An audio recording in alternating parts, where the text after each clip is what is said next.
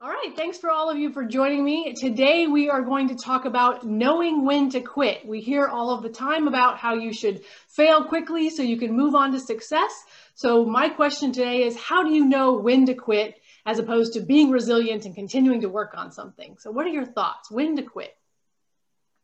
Hmm. So I guess instinctively, like if you're asking yourself the question, then maybe there's the answer. And like to add to that like if you say okay i'm checking out i'm going to quit on this because i'm asking myself the question and you you notice a feeling going on inside you that goes but wait how about all this stuff? And you know you're way deep into this and you're so close maybe there's the answer there. That might be simplistic but that's how i tend to i guess deal with that question. Have you done it that way? Yeah and also i i kind of I like zooming out quite a lot. So I guess rather than get myself into a situation where I think whether or not I need to quit, I'm trying to operate now on a hell yes or it's a no mm. before I even hmm. say before I even commit to something. So I, in theory, reduce the number of times where I feel like I have to quit or bail out of something. Mm. Mm-hmm. That makes sense. That does make sense. That's the thing because for me, I think the only firm rule that I would have put in place is if, if you no longer want the outcome, quit you know because that's if it's if if, if you're asking yourself oh, why am i doing this and nothing pops into your head um you know even after a few minutes of thinking about it then it's probably not worth continuing with whatever it is but mm. i get i get where it gets complicated because um you know every now and again when things are getting really hard and you are it's really testing your endurance and it's testing your grit and your resilience and all of that um it's tricky because you think, well, that's an uncomfortable feeling. So it's not going to be pleasant. You're not going to be enjoying it. But if you still do really want the outcome, then it becomes a question of weighing up what am I willing to sacrifice and how much of this am I willing to put up with in order to get the outcome, which is a much more complicated question, I think. Mm-hmm.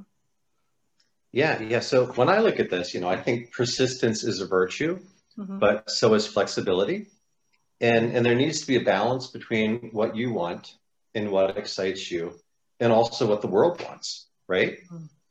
so you can be excited about something but you might get burned out if you can't bring that excitement to other people or if they're not already excited about it too mm. so do you think if the excitement wanes that's when to quit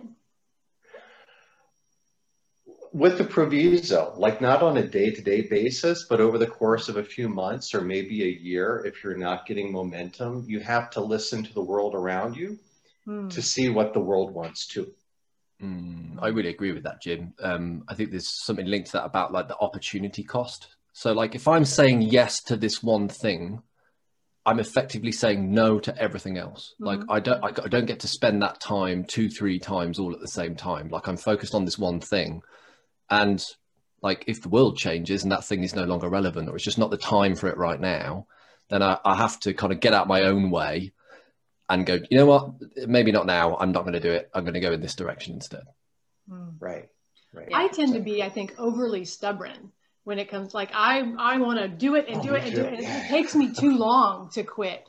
And so for me, what has made me decide, okay, this is something I need to stop doing now, is when I've run out of things to do that aren't working.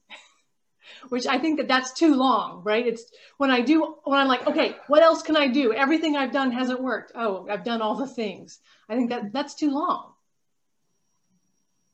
I've seen, so working with coaching clients, I've seen some really powerful shifts happen simply by asking a question like, what advice would you give yourself? Hmm. So it's almost like you can step out of that you know, the whole sunk cost fallacy thing, like, but I've gone so far, I'm so invested in this, I refuse to quit, you know, hustle, hustle, be like Gary Vee and all of that stuff. Mm-hmm. But I think there's a point where you just have to like drop the ego a moment and kind of step out, zoom out a little bit and think, right, okay, let, let's think about this in a kind of dispassionate way. What advice would I give myself? Well, I could carry on because it's really important and you know it matters. Or actually, you need to just go do something else important. Yeah. Yeah.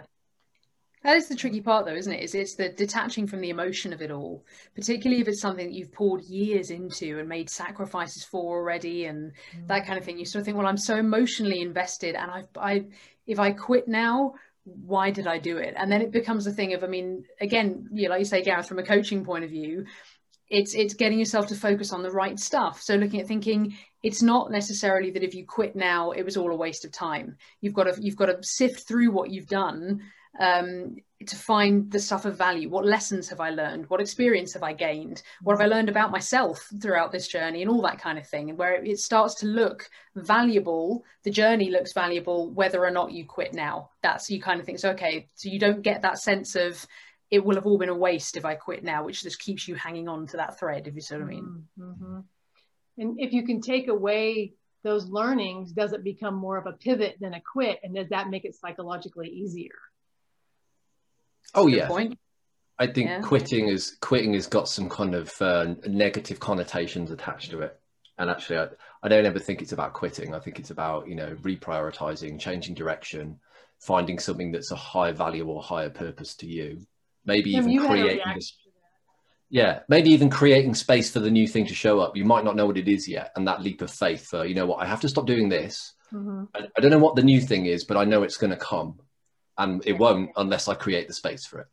Mm. yeah, yeah th- you can also get an energy boost if you can look back on the things that you've done in the past and salvage the good parts of your bad ideas right and um, then you'll find that you've already done some of the work already. You know, you've laid the groundwork, and you get to reclaim that.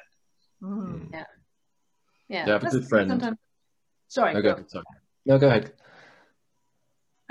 no, so I was actually just going to say, and it was a little bit bumper sticker, so it's probably better if I didn't say it. But it was a bit like you know, you need to sort of climb the mountain in order to get the new vantage point, so you can see what else is out there. And it might be that you look backwards and go, "Oh, I didn't know that was over there." So you've got to go back down the mountain to get over to the other side, but you wouldn't have seen mm. it if you hadn't have gone up to the top in the first place.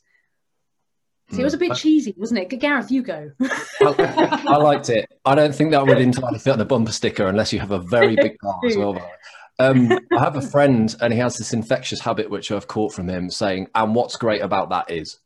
So he can be telling you this story of like just a litany of horror, like the the week to end all weeks, and then he'll pause and go, "And what's great about that is," and it's always like an opportunity for him to go, "Well, okay, so it's taught me I'm stronger than I thought I was," or actually this is a chance because I've lost everything to regroup, rebuild, and start with something fresh. That's cool, and I'm like, brilliant. That's it's brilliant for my mindset hanging out with him. I had to write that one down. What's great about that is I love that. Yeah, same. That's a very good tool. Yeah, that's actually a tool they use in improv comedy. Is you can never say no or but. Right. You can only say and and just kind of build on what mm-hmm. you already said.